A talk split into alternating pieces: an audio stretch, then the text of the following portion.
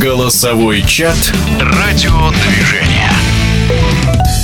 В августе завершились долгожданные летние Олимпийские игры. Они были необходимы как импульс к жизни, как надежда на лучший конкурс, который был проведен совместно с Всероссийской ассоциацией летних видов спорта, Федерацией спортивных журналистов России и спортивным радиодвижением, получился удивительным. Вот на что обратил внимание исполнительный директор ВАЛОВ Валерий Максименков.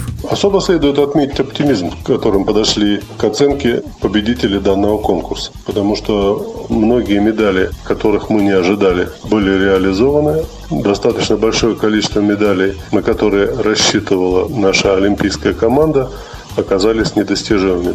Мало кто предполагал, что результаты Токийской Олимпиады будут лучше, чем на предыдущих Олимпиадах. Это был исполнительный директор Валовс Валерий Максименков. В 2016 году российские спортсмены 56 медалей выиграли, в Токио 71. Разница существенная и ясность полная. А вот победителей сначала пришлось вычислять по их электронным адресам. Конечно, каждому из них мы дадим слово и представим, а сейчас первый вице-президент Федерации спортивных журналистов России Александр Ухов в нашем эфире спрашивают, по каким параметрам мы оценивали тех, кто принимал участие, и тех, кто стал победителями. Параметры очень простые, как в общекомандном медальном зачете на Олимпиаде. Пусть этот медальный зачет и не официальный, но он всеми странами, членами МОК принят. На первом месте золотые медали. Вот по золотым медалям у нас оказался на первом месте ближе всех к точному результату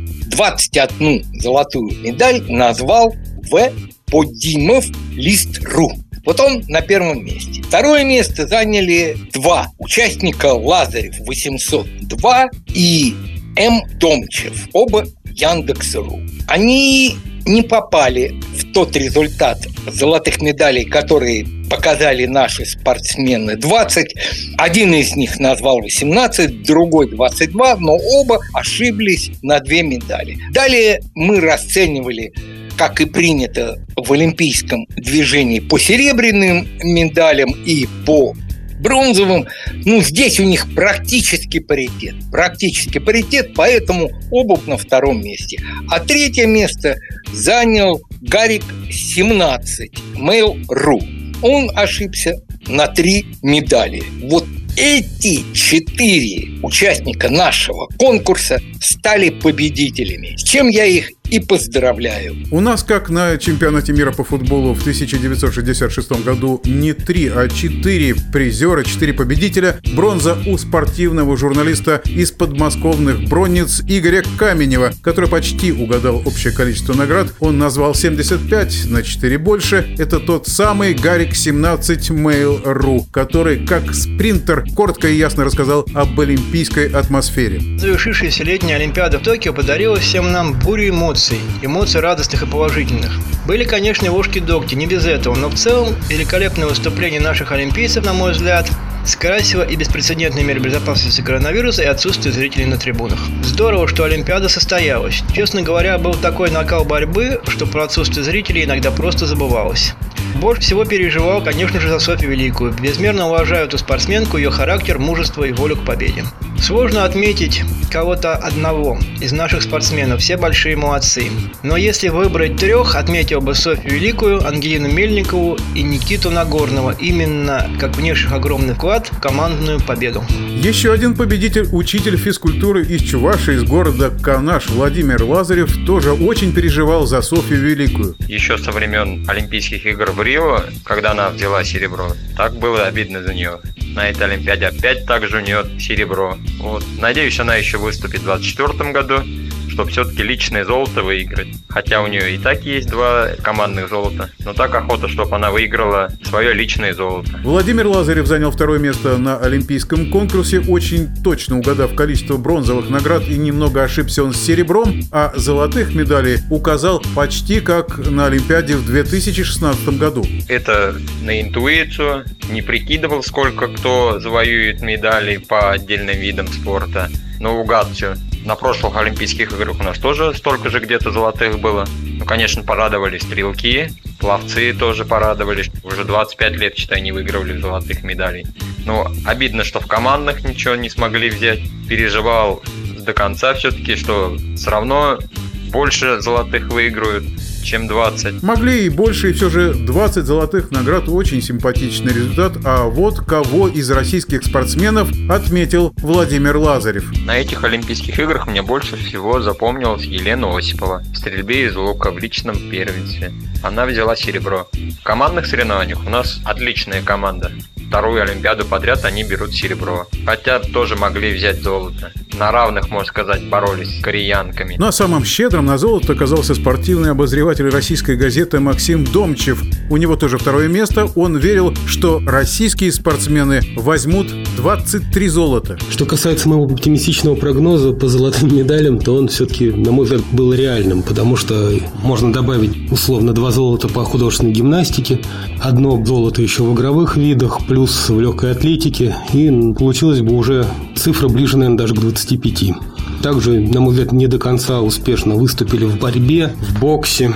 А вот там первых мест, наверное, ожидал чуть-чуть больше. И вообще кажется, что наша сборная все-таки должна была выступить э, успешнее, чем японцы, попасть в тройку. А вот кого Максим Домчев из россиян отметил? Конечно же, запомнились стрелок Бацарашкина, Прогуни Лосицкены и мужская и женская сборная России по спортивной гимнастике. Впереди как раз интересная история о Виталине Бацарашкиной, которую расскажет Валерий Подымов. Он занял первое место в нашем конкурсе. Наш победитель, футбольный тренер по образованию и взгляд на происходящее у Валерия тренерский. Порадовался за баскетболистов 3 на 3. Честно говоря, иногда даже попадал на праздники в Лужниках, которые были, и видел эти игры. Я видел, с каким энтузиазмом, в общем, они бьются. И самое интересное, что в этих командах 3 на 3 только наши отечественные спортсмены. То есть крен, который сейчас у нас пошел, э, это покупать зарубежных спортсменов. Наверное, это, ну, может быть и правильный ход, необходимый ход. Но ведь все равно мы с этими даже спортсменами не выиграем эти европейские кубки. Ради чего мы их берем? Сейчас вот я думал, что ручной мяч девчонки выступит, ну, даже хуже. Почему? Потому что я смотрю в основных составах командах, даже новообразовавшихся там ЦСКА, появляются спортсмены из Бразилии, из Швеции, из Норвегии. И они, в принципе, занимают те ключевые позиции. То же самое с волейболом. Работал с ними известный тренер, здорово они отыграли. И вот сейчас практически та же самая команда, только жалко, что Мусерского не было. Единственное, что за что пожалел. А так, ну, в любом виде спорта, что берем, что футбол, что берем хоккей, на ключевых позициях у нас сейчас играют иностранцы. Причем, что интересно, не самые сильные иностранцы, если говорить про футбол. Если своих спортсменов не растить в молодых спортивных школах, то тогда грош цена этому виду спорта. А еще Валерий особенно отметил пловца Евгения Рылова, а также... Я думаю, что это Нагорный. И, конечно, девочка, которая завоевала две медали в стрельбе. Это Бацарашкина. И вот о Бацарашкиной какая интересная история. Я услышал про девочку, которая стала двукратной олимпийской чемпионкой по стрельбе, где дедушка сделал ей в подвале типа что-то тира, и она там стреляла с самого рождения практически. И вот превратилась в такого хорошего стрелка, трудолюбием. И их нашла, удачно нашла тренера.